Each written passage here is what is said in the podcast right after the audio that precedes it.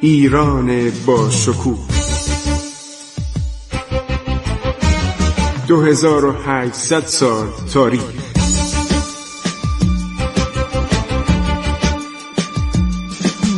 عبور از تاریخ.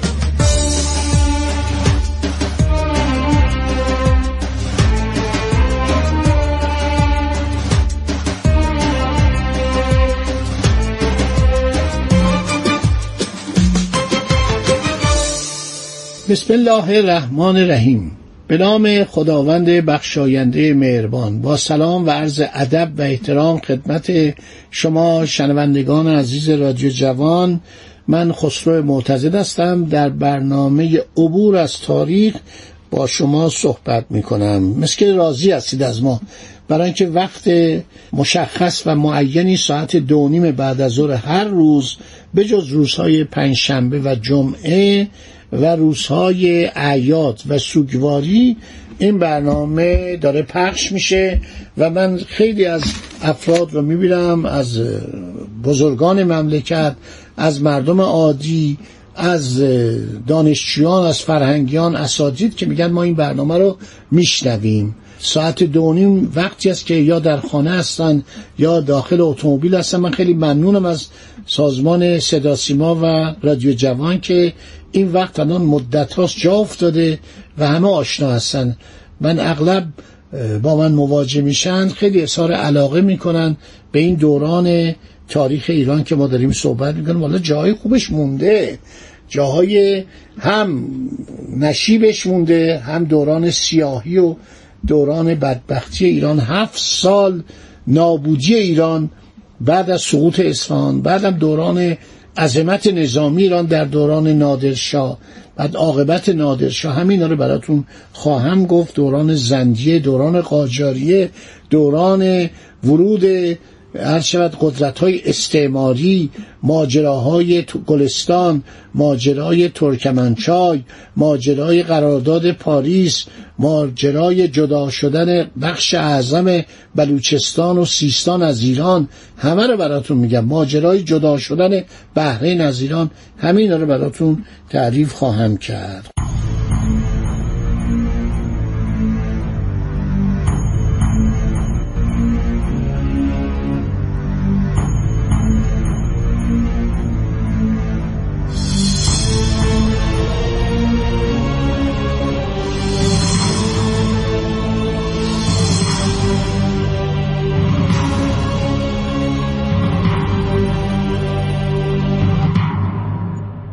خب دولت ایران به قول آقای کمفر فیلخانه داشته.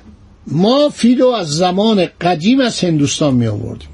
گاهی هدیه میفرستادن حتی تا زمان عرض شود ناصر الدین شاه و مظفر الدین شاه فیل برای ایران میفرستادن راجه های هند میفرستادن زمانی که هند پادشاهی بود پادشاهان گورکانی میفرستادن و حتی در دوران مارکوپولو در دوران مغول ها در اون زمانم فیل به ایران آورده می‌شد. فیل و یا پای پیاده از طریق مشرق می آوردن برای اینکه اون موقع تمام این قسمت های که الان پاکستان جزو ایران بود. و اینو که می آوردن این فیلو که می آوردن عرض شود که آرام آرام اینو می آوردن و می رساندن به دربارهای ایران. و مارکوپولو در یکی از کتاب های سفرنامه تصویری داره که در کتاب هاملین هیستوری هم چاپ شده. من اینو در چند تا کتاب چاپ کردم. رنگیه. تصویر خیلی قشنگه که یک فیل و سوار کشتی کردن دارن میارن به جزیره هرمز. و از ایران شطور میفرستادن. اسب. اسب خیلی برای ارشد هندیا جالب بود و زمان صفوی شاه عباس دوم دستور داد که اسب صادر نشه. برای اینکه با هندیا سر قندهار اشکال داشت یک مقدار بین دولت ایران و دولت هند نقار و کدورت بود. با اینکه شاه تماس و از شاه هندوستان همایون پذیرایی کرده بود سپاه بهش داده بود رفته بود و بر یاقیان چیره شده بود ولی جانشینانش گاهی یک مقداری با ما شوخی می‌کردن و سر قندهار اختلاف بود و این بود که دولت ایران دستور داد اسب که یک وسیله نظامی بود. یعنی برای سوارکاری خیلی اهمیت داشت دیگه از ایران صادر نشد. یک زمان یک سفیر هند به ایران اومد تو کتاب آورده شده. این وقتی خواست از ایران بره چهار تا اسب شاه عباس دوم به این هدیه داد. اینم با خودش برد. بعد رفت تعدادی اسب خرید. سی چهل رس اسب عالی خرید. همه اینا رو در قندار جلوش گرفتن. گفت چطور گفت قربان اجازه ندارید شما اسب از ایران صادر کنید. گفت چرا این چهار تا اسب رو اجازه دادید؟ گفت اون هدیه بوده. اونو برای علازت پادشاه هند هدیه دادن شاهنشاه صفوی. ولی شما نمی‌تونید اسب از ایران خارج کنید. چون اسب یک حیوانی بود مثل فکر کنید اتومبیل جیپ مثل زرپوش در جنگ ها به کار برده می‌شد دیگه. و این بود که ناچار شدن اسبا رو روی لجاجتی که داشت چون خریده بود گفت همه اسبا رو بکشن. اون سفیر هند خیلی آدم بدخولی بود تو کتابا هستش. خب تاووس خانه جایی بوده که پرندگان بودن. تاووس مرغ شاخدار قرقاز توتی مرغ عشق که اسامی لاتینی رو آقای کنفر گفته من نمی‌دونم. به قدر این پرندگان زیبا بودن رنگ های دلربا داشتن که واقعا تماشایی بود حتی بلندترین درختان سنوبرها توتها و غیره عرض شود که درون یک شبکه آهنین بودن که تاووس ها در اونجا نگهداری می شدن. پرندگان به راحتی و آزادی می توانستن به اطراف پرواز کنند و متوجهی نبودن که در زندانند. گفت قفسه های خیلی بلند هر شود سیم های خیلی بلند شبکه آهنین بود. اینا پرواز هم می‌کردن بعد تعدادی گربه بودن گربه های زیادی بودن سگ آبی بود میمون بود سنجاب قوشخانه بود. و میگه قوشخانه که درست کرده بودن به یک قصد شباهت داشت تا اینکه مرکز مثلا نگهداری قوش باشه. قوشخانه در حوزه اداری میرشکار باشی قرار داشت. شیوخه آن سوی خلیج فارس اغلب می اومدن به ایران در دوران عرض شود که پهلوی ها اجازه پیدا می‌دادن در بندر لنگه و همینطور در جزیره هرمز و جزیره قشم گوش شکار کنند که بعدا قدغن شد.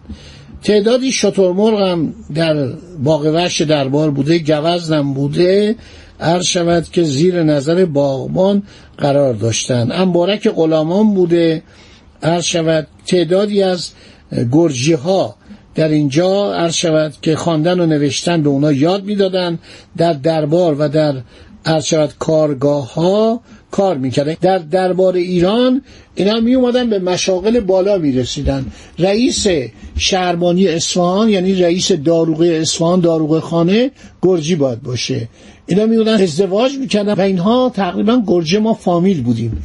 یا حالت فامیلی. فکر کنید تمام پادشان صفوی بعد از شاه عباس که مادرش مازندرانی بود همه اینا گرجی و چرکس بودن. حتی زنان شاه که جد شاه عباس بود اونم زناش همه چرکس و گرجی بودن. بنابراین گرجی ها در ایران احساس خودمانی بودن می‌کردن. فرمانده می‌شدن سپه سالار می‌شدن.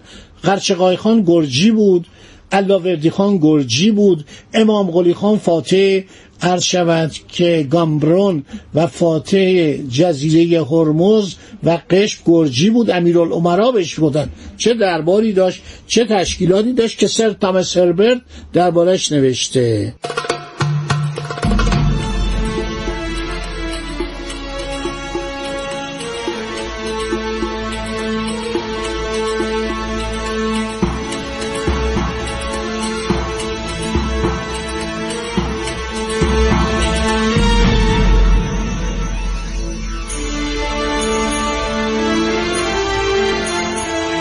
دفترخانه بیوتات اولین و آخرین به اصطلاح اداری که از او یاد می‌کنه. تمام مخارج رو می نوشتن حسابرس داشتن اداره حسابداری داشتن. ناظر باید زیر تمام اسناد رو عرض شود که مور بزن امضا کنه. البته مور بیشتر اون موقع متداول بود. مایحتاج و نقد نمی خریدن همه مایحتاج رو.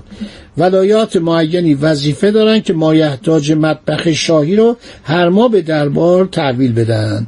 همینطور مواد خام مورد احتیاج کارگاه ها رو یه سری هم تحف و هدایا بود. بسیار جالب نوشته. حقوقاشون هم زیاد بود. 20 تا 40 تومان که 340 تا 680 تالر بوده. تالر پول آلمان در اون زمان بوده. بعد غذای مجانی به کارمندان می‌دادن به کارگاه ها می‌دادن سوخت مجانی می‌دادن و بسیار عرض شود که مورد احترام دولت بودن. خب من دیگه داره بحثم درباره تشکیلات اداری دولت صفوی تموم میشه.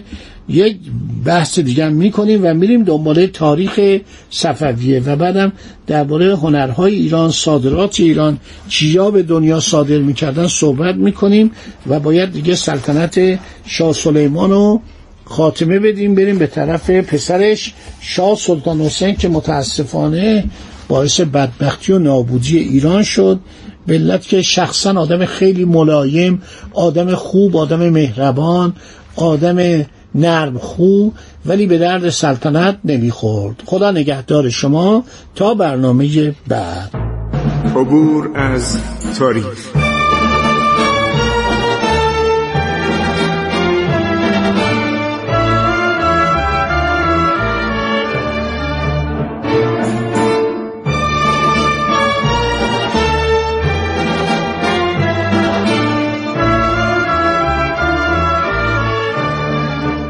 ایران با شکوه.